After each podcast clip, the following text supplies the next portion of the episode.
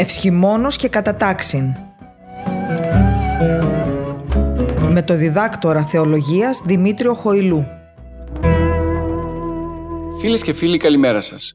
Είστε συντονισμένοι στο διαδικτυακό ραδιόφωνο Πεμπτουσία FM και ακούτε την εβδομαδιαία ραδιοφωνική θεολογική εκπομπή Ευσχημόνος και Κατατάξιν που εκπέμπει κάθε Δευτέρα 11 με 12 το πρωί και σε επανάληψη κάθε Σάββατο 11 με 12 το πρωί. Στην επιμέλεια και παρουσίαση της εκπομπής είναι ο διδάκτορ θεολογίας Δημήτριος Χοηλούς, ενώ στη ρύθμιση του ήχου είναι ο Κωνσταντίνος Τελιαδόρος.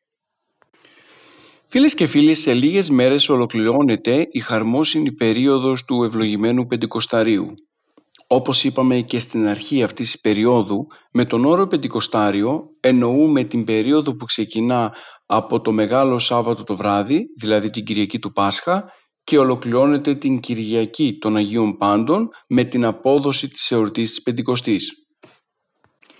Η περίοδος ονομάζεται Πεντηκοστάριο εξαιτίας του λειτουργικού βιβλίου της Ορθόδοξης Ανατολικής Εκκλησίας που έχει το αντίστοιχο όνομα και ανοίγεται στα αναλόγια των ιεροψαλτών μας το βράδυ του Μεγάλου Σαββάτου και κατακλείεται την Κυριακή των Αγίων Πάντων. Σε όλη αυτή τη χαρμόσυνη περίοδο, κύριο γεγονός αποτελούσε η Ανάσταση, η Ανάληψη και η Πεντηκοστή, δηλαδή η κάθοδος του Αγίου Πνεύματος. Όπως έχουμε τονίσει και σε προηγούμενες εκπομπές μας, σπουδαία σημασία έχει το να μπορούμε να κατανοούμε τους ύμνους της Εκκλησίας και να αντλούμε μέσα από αυτούς όλα εκείνα τα μηνύματα που χρειάζονται ώστε να μπορούμε να βιώνουμε πραγματικά την θεολογία της Εκκλησίας μας. Στις προηγούμενες εκπομπές μας αναλύσαμε ιδιαιτέρως τις καταβασίες τόσο του Πάσχα όσο και της εορτής αναλήψεως. Στη σημερινή μας εκπομπή θα ασχοληθούμε με τις καταβασίες της εορτής της Πεντηκοστής. Όπως και άλλοτε θα δούμε το συγγραφέα, θα δούμε τα τροπάρια σε κάθε ηρμό και θα κοιτάξουμε να εξετάσουμε την θεολογία που κρύβουν από πίσω οι οδές των καταβασιών προσπαθώντας πάντοτε να ανασύρουμε μέσα από αυτές το μήνυμα το οποίο επιθυμεί ο υμνογράφος της Εκκλησίας να μεταδώσει στα μέλη της Εκκλησίας ώστε αυτά μέσω από αυτήν την λειτουργική κατήχηση να μπορέσουν να στερεωθούν στην πίστη τους στο πρόσωπο του Χριστού. Το παράπονο των περισσότερων είναι πως πολλές φορές δεν μπορούν να καταλάβουν τους ύμνους της Εκκλησίας μας. Ίσως το δύσκολο της γλώσσας, ίσως η έλλειψη της κατηχήσεως, ίσως και η προσωπική μας αδιαφορία είναι τρεις παράγοντες που δυστυχώς οδηγούν στο να αποστασιοποιούμαστε πολλές φορές από τα κείμενα της Εκκλησίας και την θεολογία που αυτά κρύβουν. Με την σειρά των εκπομπών που έχουμε κάνει θέλουμε να μπορέσουν όλοι και όλες όσοι και όσες μας ακούτε να αποκτήσουν μια εμπειρία της θεολογίας όπως αυτή είναι θησαυρισμένη μέσα στους ύμνους της Εκκλησίας μας.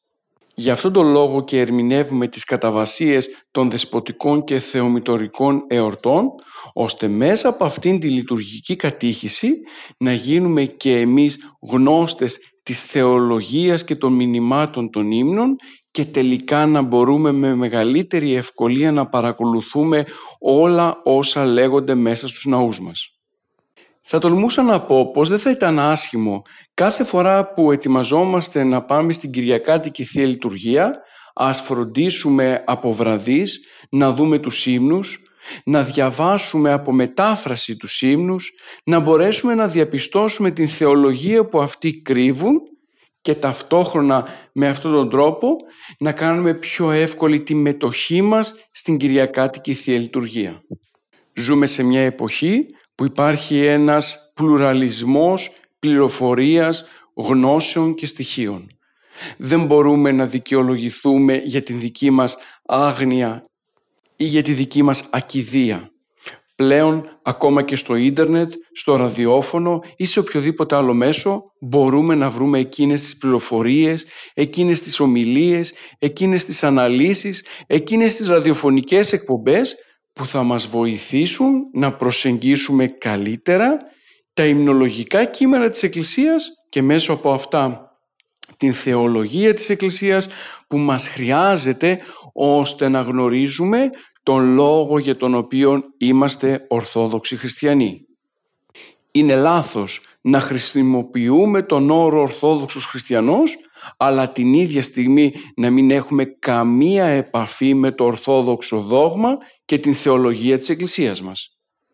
Σε αυτή την περίπτωση περιορίζουμε τον χριστιανισμό σε μια θρησκεία, τηρούμε τυπικά εξωτερικά δεδομένα, τυπικές εξωτερικές καταστάσεις και δεν ευαθύνουμε στην ουσία των πραγμάτων που αυτή η ευάνθηση θα μας βοηθήσει να οδηγηθούμε σταδιακά προς την κοινωνία και την σχέση με το πρόσωπο του Κυρίου. Ξεκινώντας λοιπόν στη σημερινή εκπομπή θα ασχοληθούμε με τις καταβασίες της Πεντηκοστής. Με την εορτή της Πεντηκοστής θυμόμαστε την επιδημία του Αγίου Πνεύματος στον κόσμο. Αποτελεί η συγκεκριμένη εορτή την εκπλήρωση της υπόσχεσης του Χριστού προς τους μαθητές, την οποία συναντάμε στο κατά Ιωάννη Ευαγγέλιο κεφάλαιο 14 στίχος 16-17. Εκεί ο Χριστός λέει «Κι εγώ ερωτήσω τον Πατέρα και άλλον παράκλητο δώσει ημίν ή να μένει με θυμώνει στον αιώνα το πνεύμα της αληθείας, ο, ο κόσμος ουδύναται λαβήν, ότι ου θεωρεί αυτόν ουδέ γινώσκει αυτό. Ημείς δε γινώσκεται αυτό, ότι παρεμήν μένει και ενεμήν έστε. Το μεγάλο αυτό γεγονός της Πεντηκοστής, της καθόδου δηλαδή του Αγίου Πνεύματος μέσα στον κόσμο, αποτελεί ταυτόχρονα και την αποστολή των μαθητών σε όλη την οικουμένη για διάδοση του Ευαγγελίου του Χριστού. Ο Κύριος αμέσως μετά την Ανάστασή Του φανερώθηκε στους μαθητές και μάλιστα τους παρήγγειλε να μείνουν στην Ιερουσαλήμ. «Ημείς δε καθίσατε εν την πόλη έως ου ενδύσιστε εξύψους δύναμην και γένετο εν το ευλογήν αυτών αυτούς διέστη επ' αυτών και ανεφέρετο εις τον ουρανό. Την ημέρα λοιπόν της αναλήψεως ο Χριστός τους υπόσχεται ότι θα λάβουν την εξύψους δύναμη εκπληρώνοντας ακριβώς την προηγούμενη υπόσχεση που τους, που τους έδωσε για την κάθοδο του Πνεύματος της Αληθείας. Έτσι λοιπόν οι μαθητές ακολουθώντας τη συγκεκριμένη προσταγή του Κυρίου αμέσως μετά την Ανάληψη επιστρέφουν στην πόλη των Ιερουσαλήμων και εκεί αναμένουν την εξύψους δύναμη την οποία υποσχέθηκε ο Χριστός σε αυτούς. Το παραπάνω γεγονός περιγράφεται στο βιβλίο των πράξεων, κεφάλαιο 2, στίχη 1 4. Και εν το συμπληρούστε την ημέρα της Πεντηκοστής, ήσαν πάντες ομού επί το αυτό.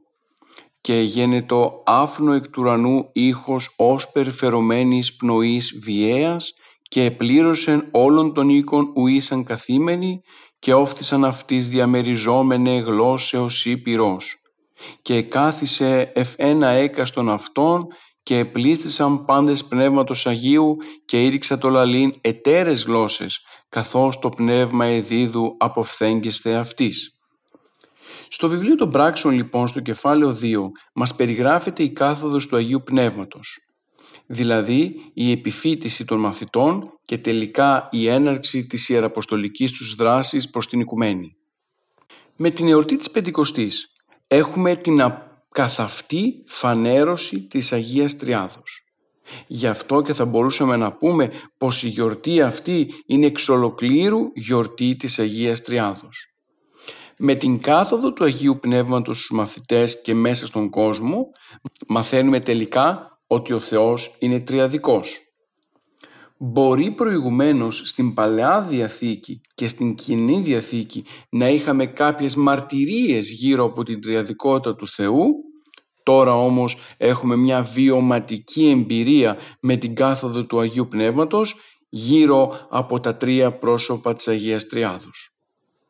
Ίσως θα πρέπει σε αυτό το σημείο να τονίσουμε πως είναι λάθος να θεωρούμε την εορτή της Πεντηκοστής ως γενέθλια ημέρα της Εκκλησίας.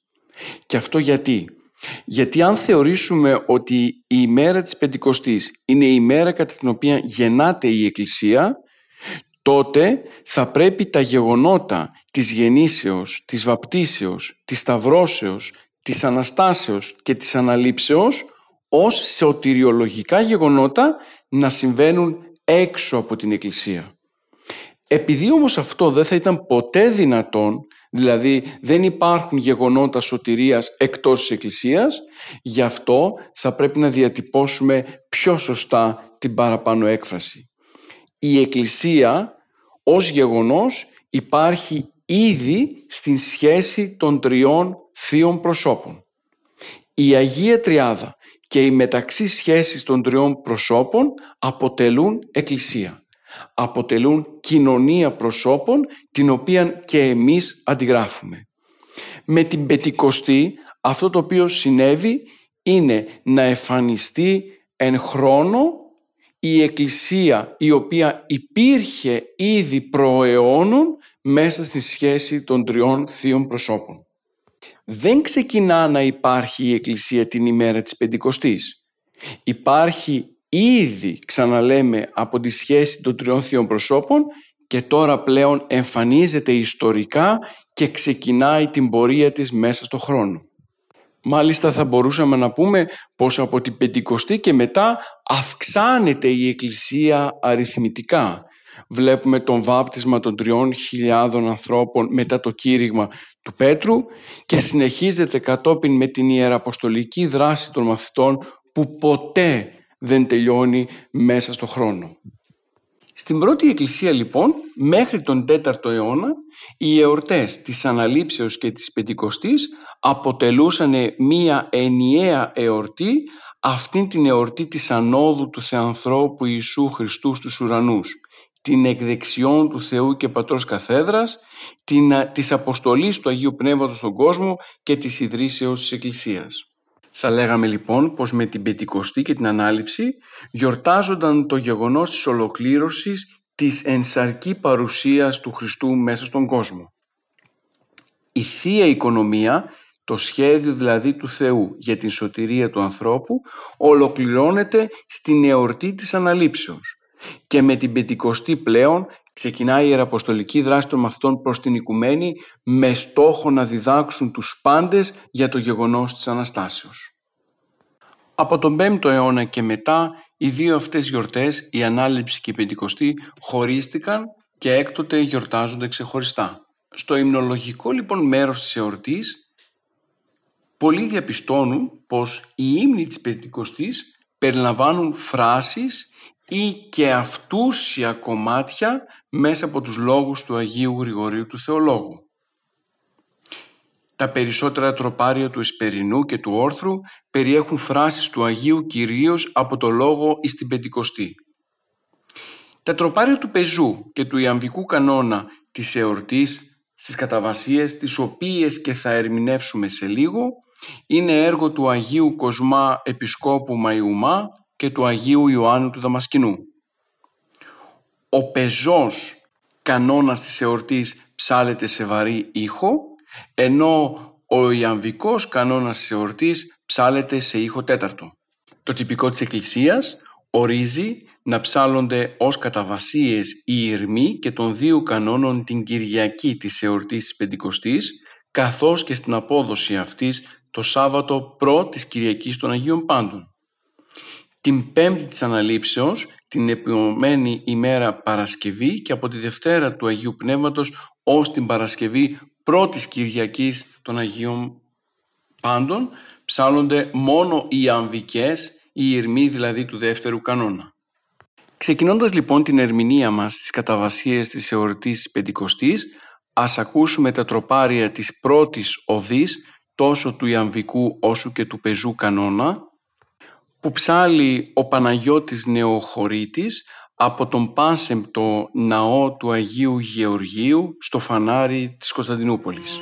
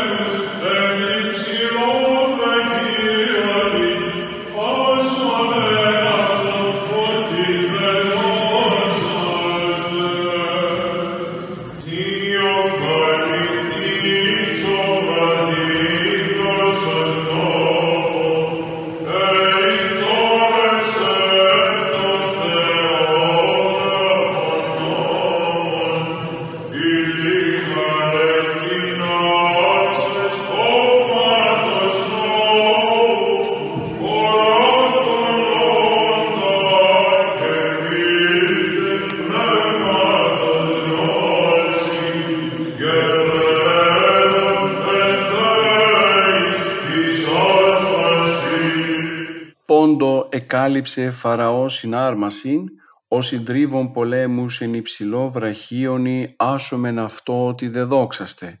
Δηλαδή, με τα νερά της θάλασσας σκέπασε το Φαραώ μαζί με τα άρματα, αυτός ο οποίος συντρίβει τους πολέμους με πανίσχυρο χέρι. Ας ψάλουμε σε αυτόν γιατί είναι δοξασμένος. Έχουμε πει και άλλοτε, προς τα τροπάρια της πρώτης οδής έχουν ως κύριο θέμα τους την έξοδο των Ισραηλιτών από την Αίγυπτο και την διάβαση της Ερυθράς θαλάσσης. Ο Ιερός Συμνογράφος, έχοντας κατά νου το θέμα της πρώτης οδής, αναφέρεται στον καταποντισμό του Φαραώ αλλά και όλων των Αιγυπτίων και των αρμάτων τους στη θάλασσα. Με τον όρο πολέμους, ο υμνογράφος εννοεί τους πολεμίους και εχθρούς τους οποίους ο Κύριος συντρίβει κατά παραχώρηση καθότι είναι ειρηνάρχης και ειρηνοδίτης. Η Εκκλησία μας δίνει σε αυτόν εδώ τον ύμνο μία ωραία παρομοίωση. Οι πολέμοι είναι όλοι εκείνοι οι οποίοι αντιτίθενται στην πνευματική μας προκοπή.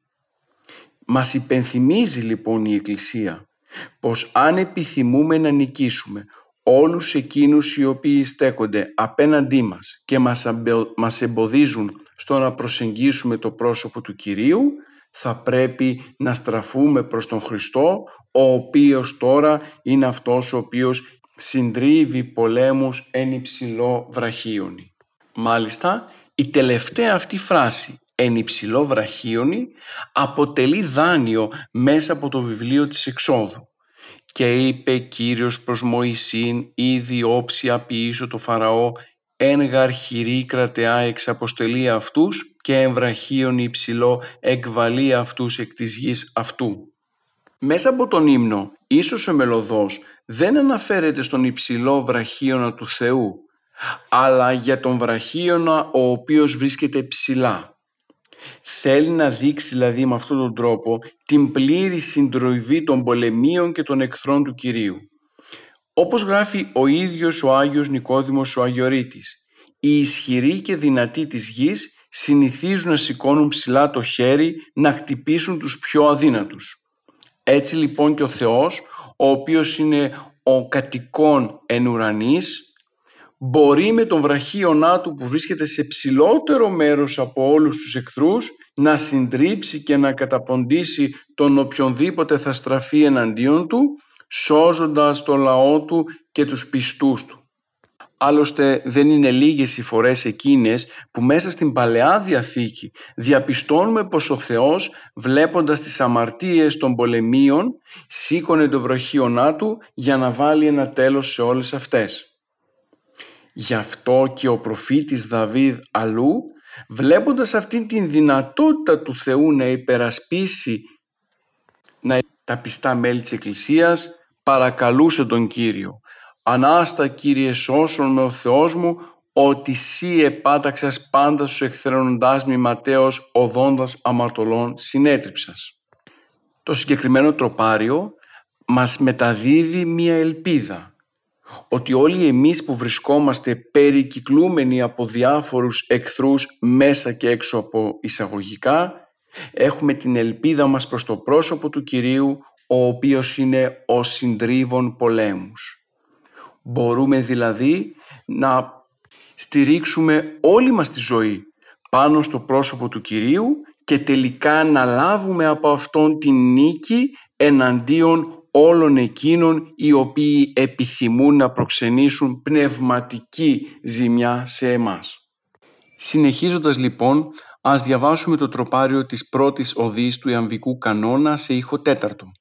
Θείο καλυφθείς ο βραδίγλωσσος νόφο, ερητόρευσε τον θεόγραφο νόμων, ηλίν γαρεκτινάξας όματος νόου, ορά τον όντα και μοιήτε πνεύματος, γνώσιν γερέρων εν θέης της άσμασιν. Δηλαδή σε μετάφραση, αφού καλύφθηκε από θεϊκό σκοτάδι ο βραδίγλωσσος Μωυσής, ερητόρευσε τον νόμο το γραμμένο από τον Θεό και αφού πέταξε τη λάσπη μακριά από τα μάτια του νου του, βλέπει τον Θεό των αληθινών και μοιείται στη γνώση του Πνεύματος, δοξάζοντας τον Θεό με θεϊκά άσματα. Ο υμνογράφος της Εκκλησίας μας διασώζει ένα ιδιαίτερο χαρακτηριστικό του προφήτη Μωυσή. Όπως γνωρίζουμε, ο ίδιος ήταν βραδίγλωσσος. Δεν είχε δηλαδή τον τάλαντο της ρητορίας. Αυτήν την αλήθεια την μαθαίνουμε από την θεοπτία του Μωυσή. Όταν δηλαδή ο Μωυσής είδε τον Θεό στο όρος Σινά, μία από τις δικαιολογίες που χρησιμοποίησε ώστε να μην μεταφέρει το μήνυμα της εξόδου των Εβραίων από την Αίγυπτο στη γη Χαναάν ήταν αυτό το στοιχείο της βραδιγλωσσίας του. Αυτό το βραδίγλωσσο ο υμνογράφος το χρησιμοποιεί για να πλέξει τον ύμνο του. Μάλιστα τονίζει πως κατά την στιγμή την οποία ο Μωυσής πήρε τις δέκα εντολές καλύφθηκε από το θεϊκό σκοτάδι. Όταν ανέβηκε λοιπόν ο Μωυσής στο όρο Σινά εισήλθε εις τον γνώφων ούν ειν ο Θεός θα μας πει ο ψαλμοδός και εκεί έμεινε για 40 ημέρες και νύκτες συνομίλησε με τον Θεό και λαμβάνοντας την Θεία Φώτιση γίνεται ο ίδιος αποδέκτης του δεκαλόγου του Θεού. Βέβαια όχι μόνο παρέλαβε τις δέκα εντολές αλλά κατάφερε να αντιμετωπίσει και το πρόβλημα της βραδιγλωσσίας του με την επέμβαση του Θεού και να κηρύξει στον Ισραηλιτικό λαό το νόμο που παρέλαβε από τον Θεό καθώς και όλες τις προσταγές του Κυρίου όπως αυτές περιγράφονται μέσα στα βιβλία της Εξόδου, του Λεβιτικού και του Δευτερονομίου. Ίσως αναρωτηθεί κάποιος πώς συνδέεται αυτό το γεγονός με το γεγονός της εορτής της Πεντηκοστής. Οι Εβραίοι μέσα στο ετήσιο εβραϊκό εορτολόγιό τους είχαν και την αντίστοιχη εορτή της Πεντηκοστής. Με αυτήν θυμούνταν ακριβώς την ομοδότηση, δηλαδή το ότι ο Μωυσής πήρε τις δέκα εντολές και τις παρέδωσε στον λαό του Θεού τον Ισραήλ. Έτσι και ο υμνογράφος μας υπενθυμίζει την ιστορική πορεία από την εορτή της Πεντηκοστής των Εβραίων μέχρι και την εορτή της Πεντηκοστής της Εκκλησίας. Έχουμε πει και άλλοτε πως πολλές από τις εορτές της Εκκλησίας έχουν εβραϊκό υπόβαθρο. Δηλαδή γιορτάζονταν πρώτα από τους Εβραίους και κατόπιν η Εκκλησία πήρε αυτές τις εορτές, τις νοηματοδότησε ξανά και έδωσε σε αυτές άλλον άξονα και άλλο μήνυμα.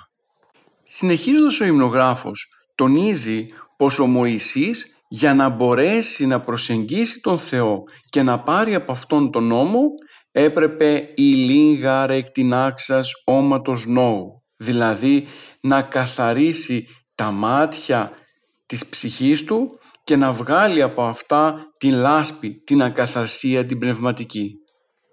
Ο Μωυσής καθαρίζει τα μάτια της ψυχής και προσεγγίζει τον Θεό.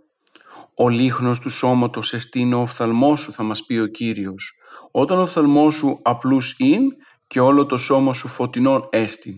Επάνδε πονηρός ή και το σώμα σου σκοτεινόν». Ο υμνογράφος μας τονίζει την ανάγκη της πνευματικής καθαρότητας για την επικοινωνία και κοινωνία και σχέση με τον Θεό. Αν επιθυμούμε να έρθουμε σε επαφή με το Άγιο Πνεύμα την ημέρα της Πεντηκοστής, είμαστε υποχρεωμένοι να καθαρίσουμε την ψυχή και το νου από κάθε πνευματική ακαθαρσία. Πρέπει ο νους που αποτελεί το μάτι της ψυχής να είναι καθαρός, να είναι απλός. Και όταν ο νους είναι απλός και καθαρός, τότε και η ψυχή είναι καθαρή και μπορεί να συναντήσει τον Θεό. Μακάρι καθαρή την καρδία ότι αυτοί των Θεών όψονται.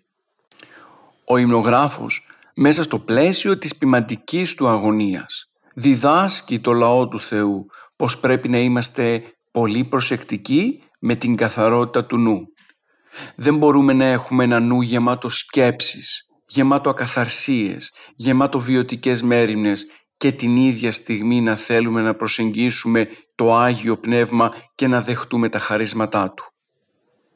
Θα πρέπει το πνευματικό μας δοχείο να είναι έτοιμο να δεχτεί την αποκάλυψη του Θεού αφού πρωτίστως το καθαρίσουμε από κάθε τι ακάθαρτο. Ένας νους μέσα στον οποίο δεν υπάρχει χώρος για τον Θεό είναι αδύνατο να συνδεθεί με τον Θεό και τελικά να φωτιστεί από Αυτόν. Ο υμνογράφος της Εκκλησίας σε αυτήν εδώ την πρώτη οδή σχετίζει τον Μωυσή και τη βραδιγλωσία του με τη γνώση του Αγίου Πνεύματος που δέχτηκαν οι Απόστολοι και κατόπιν από αγράμματοι ψαράδες και μαθητές του Χριστού έγιναν Απόστολοι της Οικουμένης και σοφοί ρήτορες μέσα από τον φωτισμό του Αγίου Πνεύματος. Ας περάσουμε τώρα να ακούσουμε την τρίτη οδή.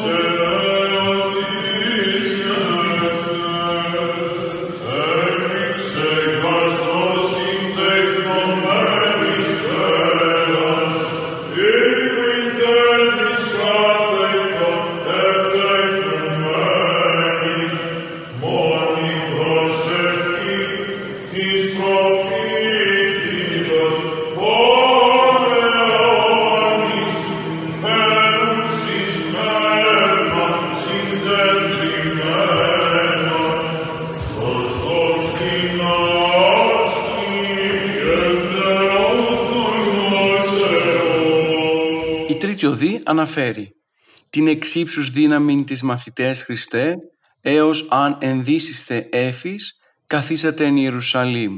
Εγώ δε ως εμέ παράκλητον άλλων πνεύμα το εμόντε και πατρός αποστελώ ενώ στερεωθήσεστε. Δηλαδή, στους μαθητές Χριστέ είπες, καθίστε στην Ιερουσαλήμ έως ότου ντυθείτε την εξύψους δύναμη. Και εγώ θα σας στείλω άλλον παράκλητο, όπως εμένα, το πνεύμα το δικό μου και του πατρός, με το οποίο θα στερεωθείτε στην πίστη. Ο υμνογράφος της Εκκλησίας υπενθυμίζει σε αυτό το σημείο την υπόσχεση του Χριστού στους μαθητές του πριν το πάθος του, πως δηλαδή θα του στείλει το Πανάγιο Πνεύμα. «Και εγώ ερωτήσω τον Πατέρα και άλλον παράκλητο δώσει ημίν, ή να μένει με θυμώνεις στον αιώνα το πνεύμα της αληθείας» την ίδια υπόσχεση για την αποστολή δηλαδή του Αγίου Πνεύματος μέσα στη ζωή των Αποστόλων και της Εκκλησίας την συναντάμε και μετά την Ανάσταση.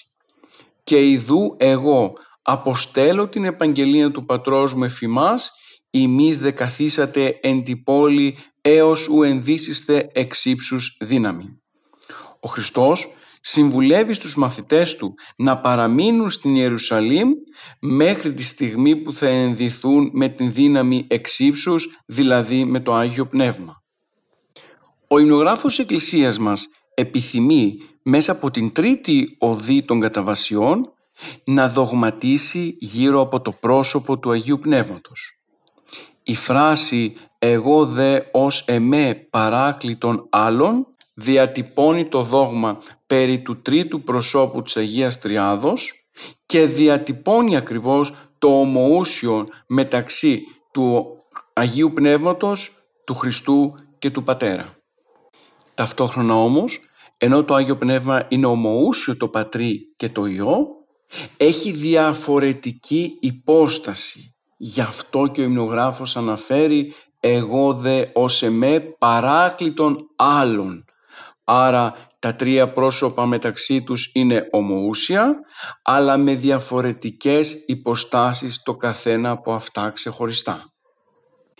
Την παραπάνω θεολογική διατυπωμένη αλήθεια την συναντάμε μέσα στα κείμενα του Αγίου Γρηγορίου του Θεολόγου και ιδιαιτέρως στο κείμενό του για την Αγία Πεντηκοστή. Χαρακτηριστικά αναφέρει τα εξής «Δια τούτο μετα Χριστόν μεν είναι απαράκλητος ημίν μη λείπει. Άλλος δε είναι συν την ομοτιμίαν εθιμηθείς. Το γάρ άλλος, άλλος ίος εγώ καθίσταται. Τούτο δε συνδεσποτείας, αλλού κατημίας όνομα. Το γάρ άλλος ούκ επί των αλωτρίων, αλλά επί των ομουσίων είδα λεγόμενων. Ο Άγιος Γρηγόριος ο Θεολόγος συνοψίζει τα όσα είπαμε παραπάνω. Ο παράκλητος είναι ομοούσιος το Πατρί και το Υιό. Ταυτόχρονα όμως είναι και διαφορετικό στην υπόσταση. Αυτό το ωραίο τριαδολογικό δόγμα είναι που η Εκκλησία μας μεταφέρει ως πηγή γνώσεως του Θεού. Ο χριστιανός που ζει μέσα στην Εκκλησία υποχρεούται να γνωρίζει τα στοιχεία εκείνα τα οποία αποτελούν την Αγία Τριάδα. Είναι λάθος να βρισκόμαστε μέσα στην Εκκλησία και να μην γνωρίζουμε τα βασικά στοιχεία του τριαδολογικού μας δόγματος. Δεν υπάρχει καμία δικαιολογία την οποία μπορούμε να χρησιμοποιήσουμε για την παραπάνω έλλειψη. Θα πρέπει κάθε μέρα να ανησυχούμε, να ενδιαφερόμαστε και να φροντίζουμε να μαθαίνουμε το δόγμα της Εκκλησίας μας. Η έκφραση που ακούγεται από πολλούς πως αυτά είναι μόνο για τους θεολόγους αναδεικνύει την δική μας αδυναμία στο να προσεγγίσουμε τις αλήθειες της πίστεώς μας. Εάν δεν γνωρίζουμε το τριαδολογικό δόγμα, τότε ζούμε μέσα σε μια μαγεία. Δηλαδή, κάνουμε πράγματα μηχανικά χωρίς να ξέρουμε τον λόγο. Τότε θρησκεύουμε και αυτό ουσιαστικά μας αφήνει απόμακρους από την βασική, τον βασικό άξονα της ζωής της Εκκλησίας μας. Στον Ιαβικό κανόνα διαβάζουμε τα εξής.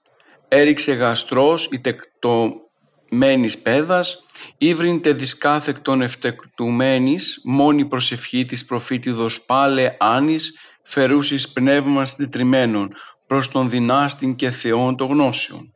Δηλαδή, διέλυσε τα δεσμά της στήρας κοιλιάς της Άννας και την ακατάσχετη περιφρόνηση της πολύτεκνης μόνη η προσευχή της προφήτησας Άννας Παλαιά η οποία είχε πνεύμα συντετριμένων προς τον εξουσιαστή και παντογνώστη Θεό. Με την παρούσα οδή ο υμνογράφος συνδυάζει το γεγονός της Πεντηκοστής με την προσευχή της προφήτηδος Άννας. Η ατεκνία της Άννας προς τον Θεό διαλύθηκε με μόνη την προσευχή. Αυτή ήταν η αιτία και της παύσης των ύβρεων και του χλεβασμού προς το πρόσωπό της από την δεύτερη γυναίκα του Ελκανά, τη Φενάνα, η οποία ήταν γόνιμη και είχε χαρίσει στον κοινό άντρα τους πολλά παιδιά. Ο υμνογράφος μας θυμίζει γεγονότα μέσα από τα κείμενα της Παλαιάς Διαθήκης. Ταυτόχρονα βέβαια η τρίτη οδή είναι αφιερωμένη στην προσευχή της προφήτηδος Άννος. Η προσευχή της Άννας έλυσε τα δεσμά της στηρώσεως.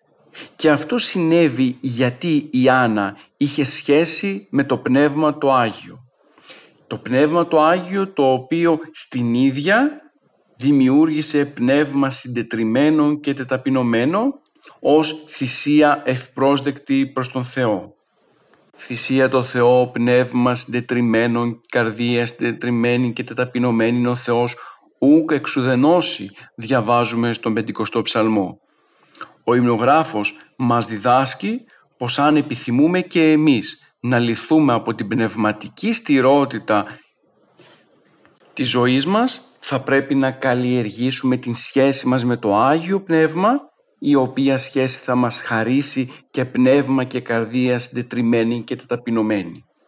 Μάλιστα αυτή η προσευχή της προφήτουδος Άννας όχι μόνο οδήγησε στο να γεννηθεί ο προφήτης Σαμουήλ, αλλά να έρθουν και πολλά άλλα παιδιά. Η σχέση και η επαφή με το Άγιο Πνεύμα μας βοηθά ώστε και εμείς να αναγεννηθούμε πνευματικά, αλλά και τους γύρω μας να οικονομήσουμε. Το έχουμε πει και άλλοτε, πως χρειάζεται οι χριστιανοί ως μέλη της Εκκλησίας να γίνουμε χριστοφόροι, να γίνουμε χριστόμορφοι, δηλαδή να κουβαλάμε τον Χριστό μέσα μας αλλά και να τον διαμορφώνουμε στις σχέσεις με τους άλλους ανθρώπους. Το Πνεύμα το Άγιο, το οποίο κατέβηκε στην Εκκλησία κατά την ημέρα της Πεντηκοστής, καλούμαστε να αναπτύξουμε μαζί του σχέση σε σημείο ώστε και εμείς να γίνουμε πνευματοφόροι και να μπορέσουμε έτσι να μεταδώσουμε την ελπίδα στους γύρω μας. Δεν δικαιούμαστε ως χριστιανοί να μην μεταδίδουμε χαρά και ελπίδα, μιας και αυτά τα δύο στοιχεία είναι στοιχεία και χαρακτηριστικά της σχέσεως με το Άγιο Πνεύμα. Ίσως πολλές φορές ξεχνούμε αυτήν την αλήθεια, ότι η κύρια διακονία μας μέσα στον κόσμο στον οποίο ζούμε είναι να μπορέσουμε να λύσουμε τα δεσμά του νοητού θανάτου στον οποίο βρίσκεται ο σύγχρονος άνθρωπος. Αν εμείς οι οποίοι κοινωνούμε Χριστό δεν μπορούμε να μεταδώσουμε ελπίδα και χαρά στον κόσμο γύρω μας, τότε ποιος θα το κάνει; Αν εμείς οι οποίοι έχουμε δει την Ανάσταση και τώρα γινόμαστε πνευματοφόροι του Πνεύματος του Αγίου δεν μπορέσουμε να δώσουμε στον κόσμο αυτή τη χαρά που χρειάζεται, τότε ποιος θα το καταφέρει; Ίσως τελικά ξεχνούμε την αλήθεια πως το κήρυγμά μας θα πρέπει να είναι κήρυγμα ελπίδος, χαράς και αναστάσεως. Να μπορούμε δηλαδή εμείς να είμαστε οδοδείκτες προς τον Χριστό πρωτίστως και αμέσως μετά να μπορούμε να οδηγούμε τους πάντες προς την χαρά την οποία έχουμε απολέσει. Το έχουμε πει και σε προηγούμενες εκπομπές μας. Η Εκκλησία μας είναι η Εκκλησία της Αναστάσεως, η Εκκλησία της χαράς και της ελπίδας. Δεν έχουμε το δικαίωμα εμείς ως χριστιανοί να στερούμε αυτή τη χαρά από τους ανθρώπους γύρω μας και φυσικά αφού ζούμε αυτή τη χαρά θα πρέπει να την διαδίδουμε και παντού. Πολλές φορές βλέπουμε αδελφούς μας δίστροπους, κακομούτσουνους, στριμμένους, έχοντας μέσα τους μια λύπη και θεωρούν ότι αυτός ο τρόπος είναι ο τρόπος με τον οποίο θα προσεγγίσουν το Άγιο Πνεύμα. Όμως είναι πολύ μακριά από το μισθό τους, γιατί ο Χριστός μας θέλει χαρούμενους. Χαίρεται ήτανε ο χαιρετισμός που απίθυνε ο Χριστός τους Αποστόλους αμέσως μετά την Ανάσταση. Ο Απόστολος Παύλος αλλού θα πει «Χαίρετε εν Κυρίω ερώ πάντοτε χαίρετε» για να δείξει ακριβώς ότι κεντρικός άξονας της ζωής του χριστιανού είναι αυτή η χαρά που βγαίνει μέσα από το Πνεύμα το Άγιο. Η ημέρα της Πεντηκοστής μας δείχνει ακριβώς αυτήν την έντονη χαρά και ελπίδα που πρέπει να έχουμε μέσα μας. Ας προχωρήσουμε τώρα στην τέταρτη οδή και ας ακούσουμε τα τροπάρια τόσο του πεζού όσο και του ιαμβικού κανόνα.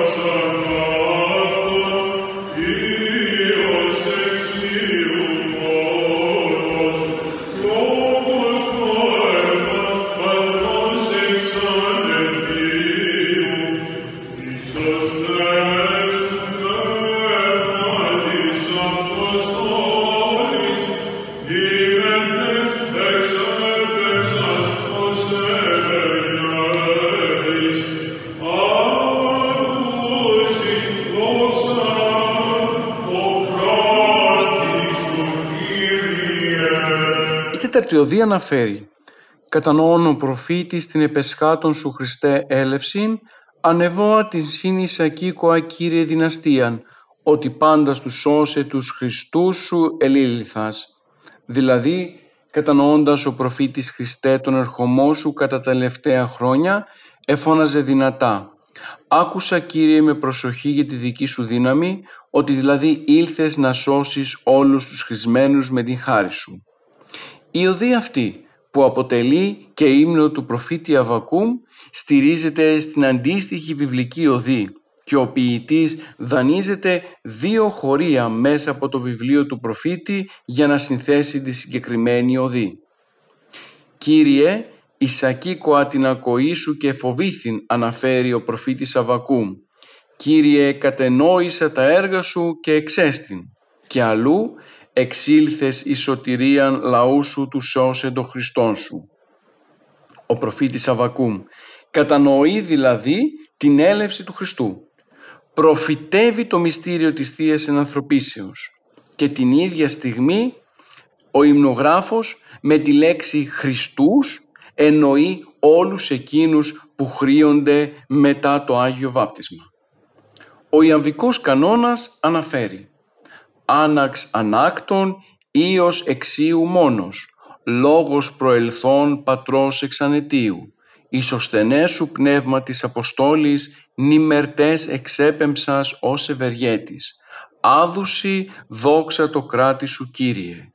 Δηλαδή, βασιλιά βασιλέων, εσύ που γεννήθηκες μόνος από μόνο, δηλαδή λόγος που προήλθες από πατέρα ανέτιο αυθύπαρκτο, ως ευεργέτης έστειλες ισοδύναμο με σένα αψευδές πνεύμα στους Αποστόλους, οι οποίοι ψάλουν δόξα στη δύναμή σου, Κύριε.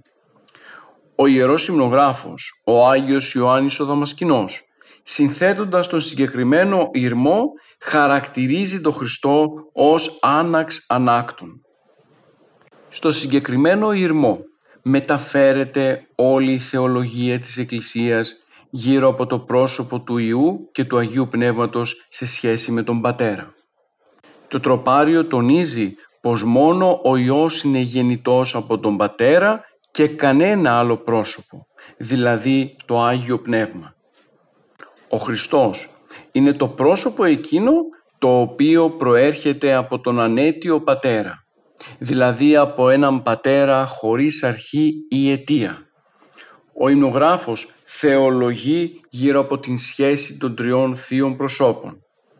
Ο γεννημένος λόγος από τον Πατέρα, ως διήλθεν ευεργετών και ιόμενος πάντα στους καταδυναστευόμενους υπό του διαβόλου, ως ευεργέτης στέλνει και το ισοσθενές και νημερτές Άγιο Πνεύμα.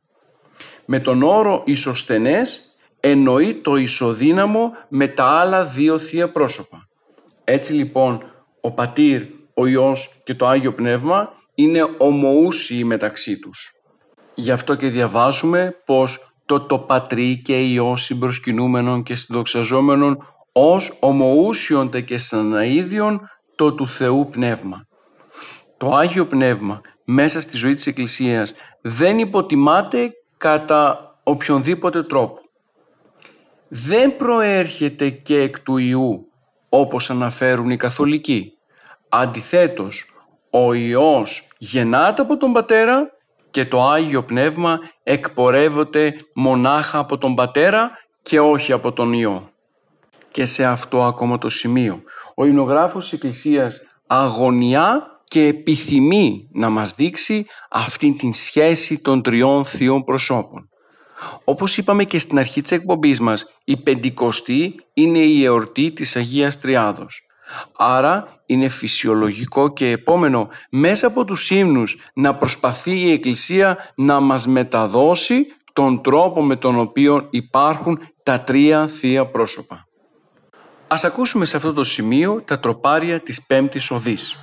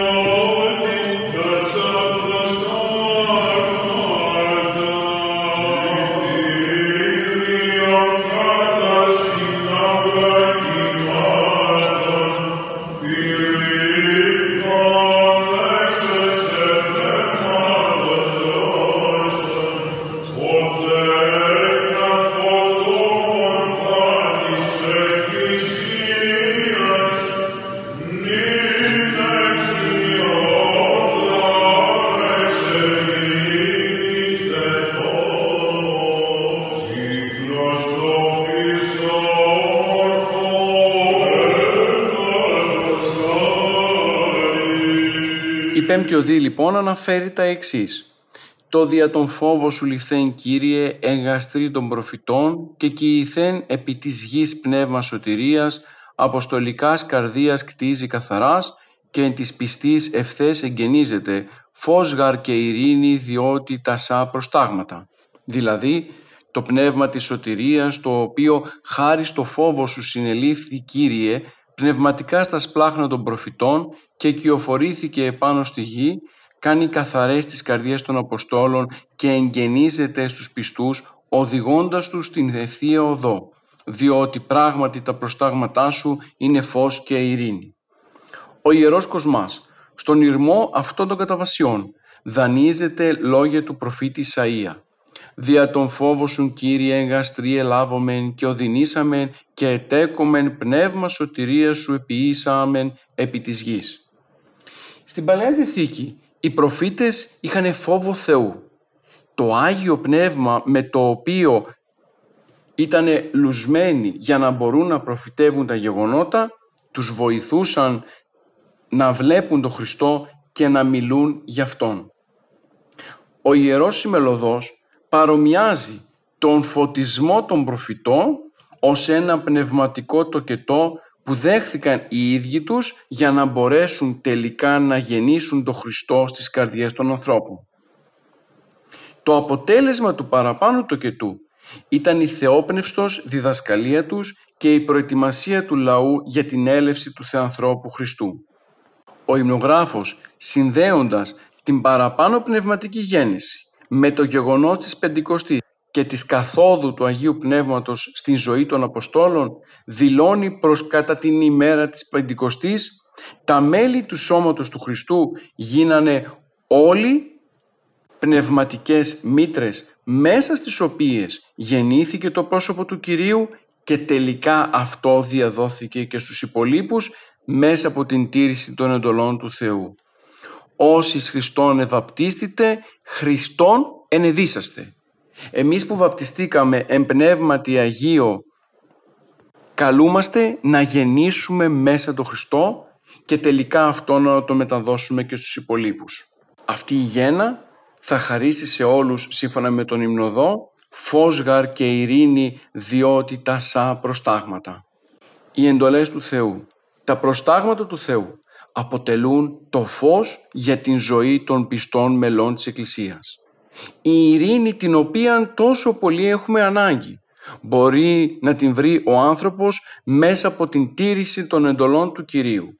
Και έτσι λοιπόν η αιτία και του φωτός και της ειρήνης δεν είναι άλλος από το πρόσωπο του Χριστού το οποίο έρχεται και γεννάται μέσα μας.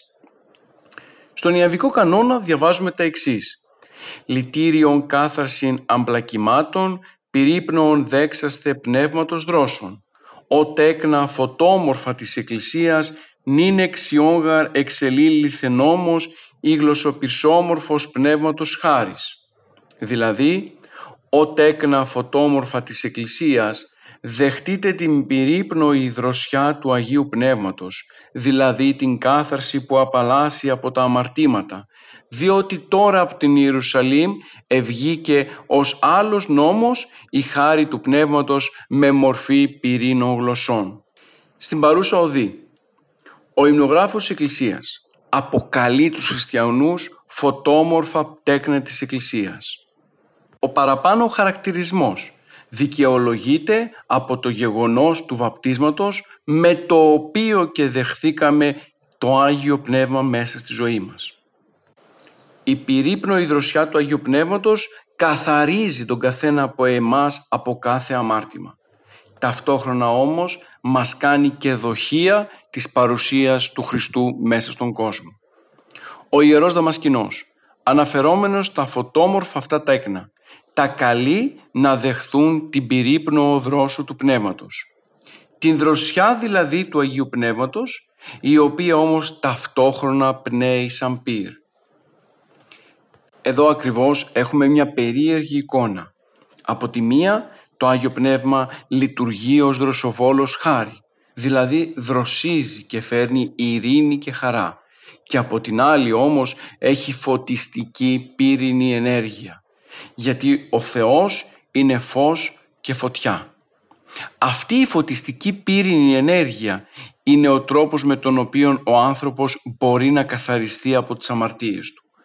Όσο πιο πολύ ζούμε το Άγιο Πνεύμα, όσο πιο πολύ συνδεόμαστε με αυτό, τόσο περισσότερο καθαριζόμαστε από τις αμαρτίες που μας κρατάνε δουλωμένους στον παλαιό άνθρωπο. Ας ακούσουμε τώρα την έκτη οδή. Η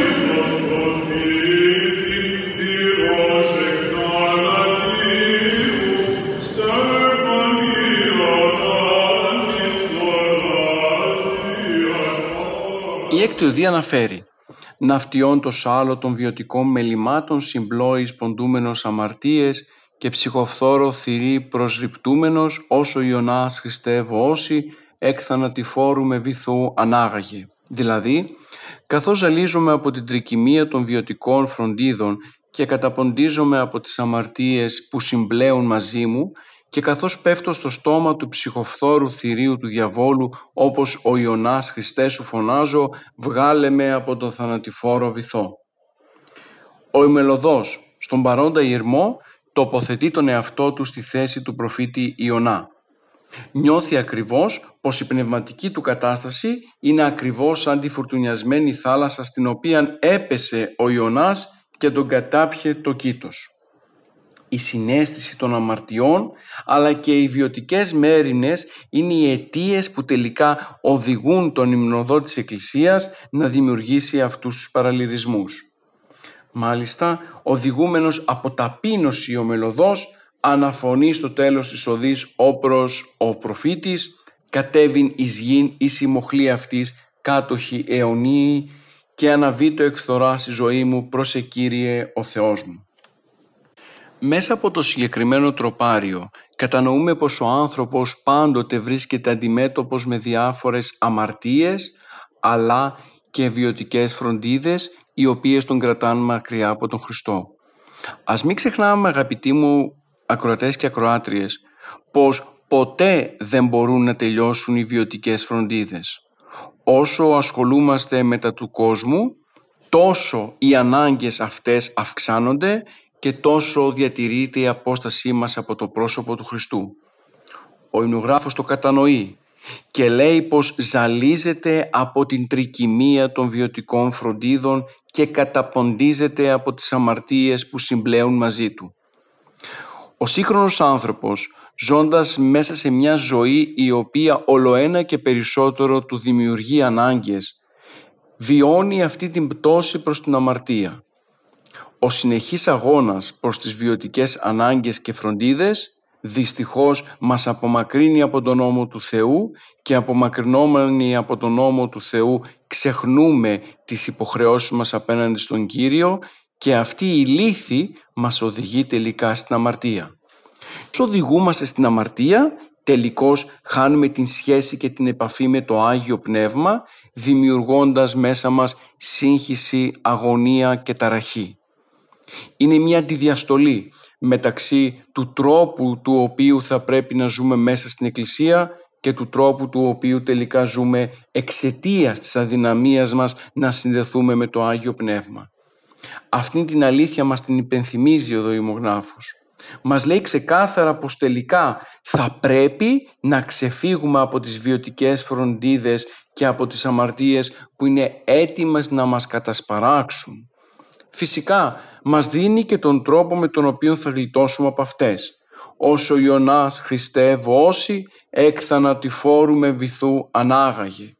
Αν ζητήσουμε την βοήθεια του Θεού, αν αφαιθούμε ελεύθερα στα χέρια του Κυρίου, τότε ο Χριστός θα μας σώσει από τον βυθό της αμαρτίας, θα μας σώσει από τις βιωτικές φροντίδες και θα μπορέσει να μας ανοίξει τον δρόμο προς τον Παράδεισο, τον οποίον όλα τα μέλη της Εκκλησίας ποθούμε. Στον αντίστοιχο ιαμβικό κανόνα διαβάζουμε τα εξής.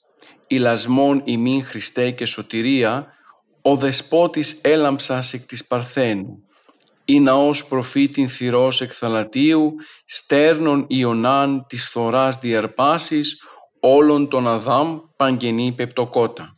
Δηλαδή, ως συγχώρηση για μας Χριστέ και σωτηρία, εσύ ο Κύριος ανέτειλες από την Παρθένο, ώστε όπως τον προφήτη Ιωνά τον άρπαξες από τα σπλάχνα του θαλάσσιου θηρίου, έτσι να αρπάξεις από τη θωρά ολόκληρον τον Αδάμ, στην οποία έπεσε μαζί με όλο το γένος του.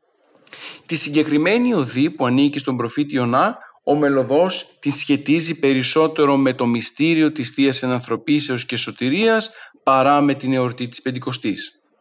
Ο Χριστός είναι το φως του κόσμου. Είναι το φως αυτό το οποίο ανέτειλε μέσα από την Παρθένο Μαρία και ήρθε ως ηλασμός και σωτηρία όλων των ανθρώπων.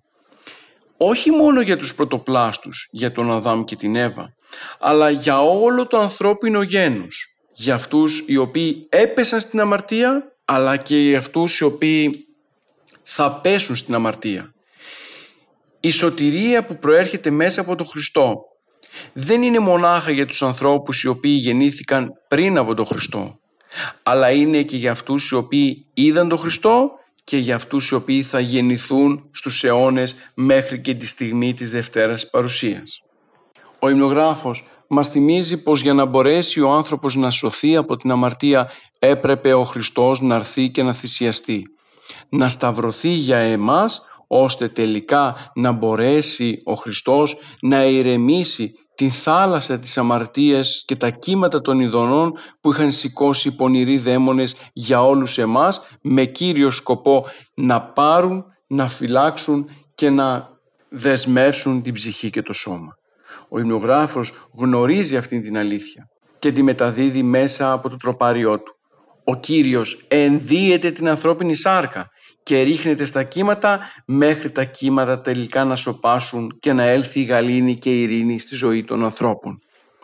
Φίλες και φίλοι, καταφέραμε να ερμηνεύσουμε τις τέσσερις πρώτες οδές των καταβασιών της Πεντηκοστής.